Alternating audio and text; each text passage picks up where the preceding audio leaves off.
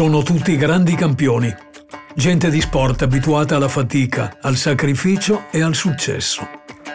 Vengono tutti da un incantato lembo di terra, baciato dal sole e dal mare, ma mortificato dalla storia, da patti sciagurati e dalla dolorosa esperienza di un esilio.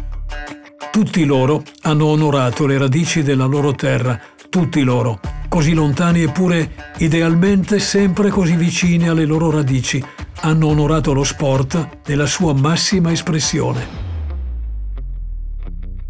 Queste sono le loro storie.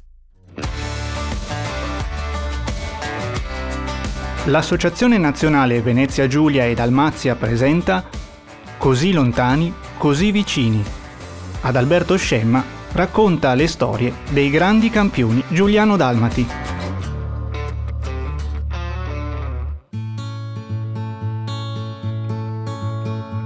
Trieste mi è rimasta nel cuore non solo per il fatto di esserci nato e di tornarci ogni tanto, magnifica città tuttora, ma proprio perché la Trieste Opicina rappresentava in quel periodo per me un pochino il, il massimo di quello che poteva rappresentare una gara in salita, non fatta di tornanti o di percorsi molto stretti e lenti, ma proprio la pista trasferita in un percorso che da Trieste arrivava ad Opicina.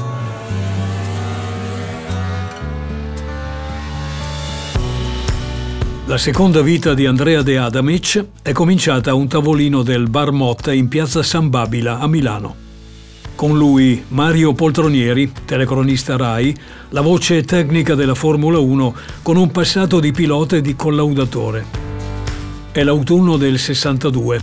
Andrea ha 21 anni e la passione delle corse l'ha contagiato da tempo.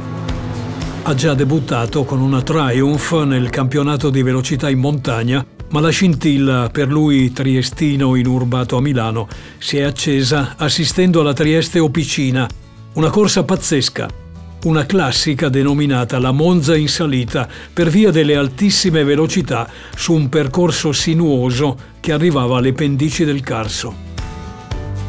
Quello con Poltronieri è un incontro d'affari. Andrea Sogna di correre in Formula Junior, vuole una vettura a ruote scoperte e poltronieri a quella che fa per lui è una Lola Ford che quando la descrive con quel linguaggio forbito eh, sono i sogni di Andrea a mettersi in moto. Affare fatto per un milione e settecentomila lire, compreso il carrello e i ricambi. Quella macchina usata ma non ancora usurata sarà il cavallo di battaglia di Andrea nei primi anni di attività e gli fornirà le credenziali per l'Alfa Romeo. Arrivano le prime vittorie sui circuiti d'ogni tipo, arrivano due titoli europei nella categoria turismo e arriva anche il primo incidente della carriera proprio nella Trieste Opicina, lungo le strade della memoria e del cuore.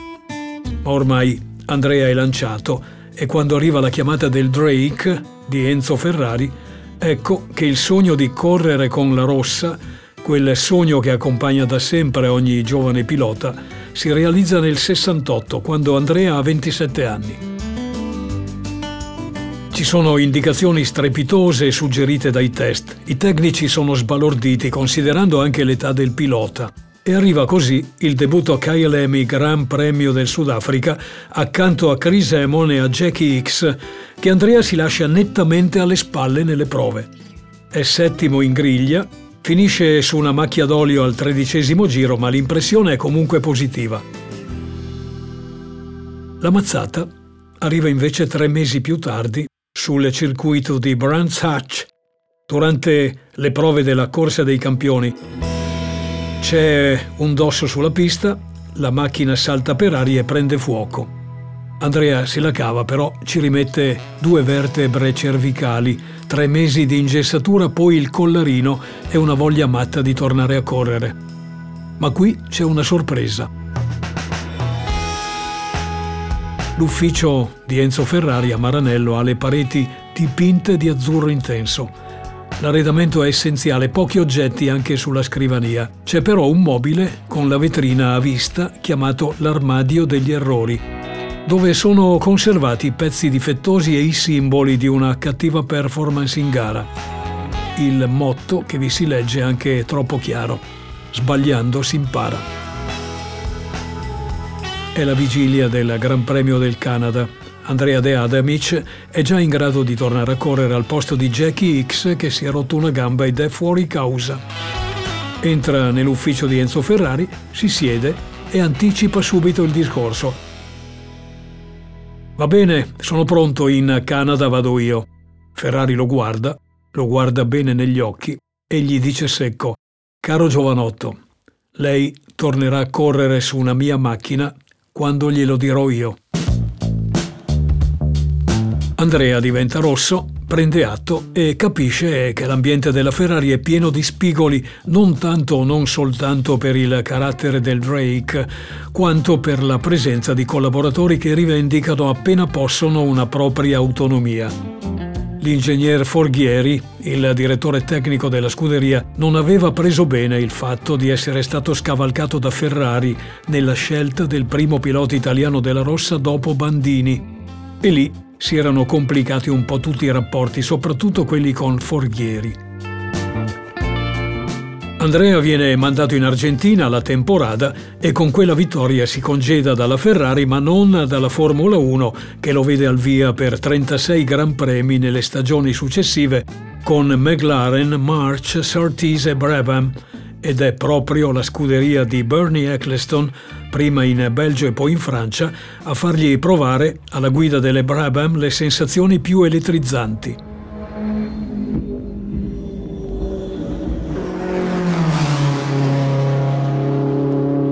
Il Gran Premio d'Inghilterra a Silverstone 1973 potrebbe essere la gara della definitiva consacrazione, ma non è così. La McLaren di Jody Scheckter si impenna, innesca una rovinosa carambola, la Brabham di Andrea vola contro il guardrail, lui ha la freddezza di chiudere subito la pompa della benzina per evitare l'incendio, ma le conseguenze sono pesanti, gamba destra fratturata e muscoli lesionati.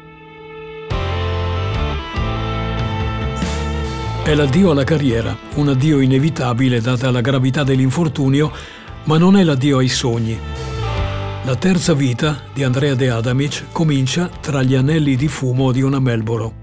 Lui ha grandi qualità di comunicatore. La Philip Morris lo ha ancora sotto contratto come pilota e gli propone di gestire la vendita dei suoi prodotti promozionali. L'offerta è buona, ma Andrea rilancia. Datemi in concessione il marchio Melboro e io vi faccio una linea di abbigliamento per il tempo libero. L'idea piace nasce un'azienda, la Andrea De Adamic SPA, ed è un successo mondiale. Ogni traguardo, per chi ha spirito competitivo, non è altro che un punto di partenza. Solo che nel caso di Andrea De Adamic le corsie si moltiplicano senza mai intersecarsi. La sua attività di commentatore televisivo, per esempio. Cominciata nel 75 con la Rusconi, proprietaria all'epoca di Antenna Nord, Prosegue poi con Italia 1 e con Andrea protagonista nelle dirette della Formula 1 fino al 2013 quando Mediaset chiude con il mondo dei motori. È singolare come Andrea si sia sempre riferito alla sua attività di commentatore come a qualcosa di collaterale, un'attività di secondo piano. La spiegazione è semplice. Il suo vero talento era fare il manager la struttura televisiva però non era sua, era di Mediaset, quindi mancavano gli incentivi, mancava la voglia di creare. È di Andrea, invece, il gusto per le sfide. Basti pensare al successo del Centro Internazionale Guida Sicura, un'intuizione vincente sviluppata anche negli Stati Uniti con base a Indianapolis. Ma c'è di più, c'è qualcosa che la dice lunga. Cercando uno stilista all'inizio del progetto Melboro, Andrea aveva contattato un giovane appena uscito dalla Rinascente e gli aveva fatto disegnare una serie di capi, un intuito da grande manager, perché quello stilista era ed è Giorgio Armani.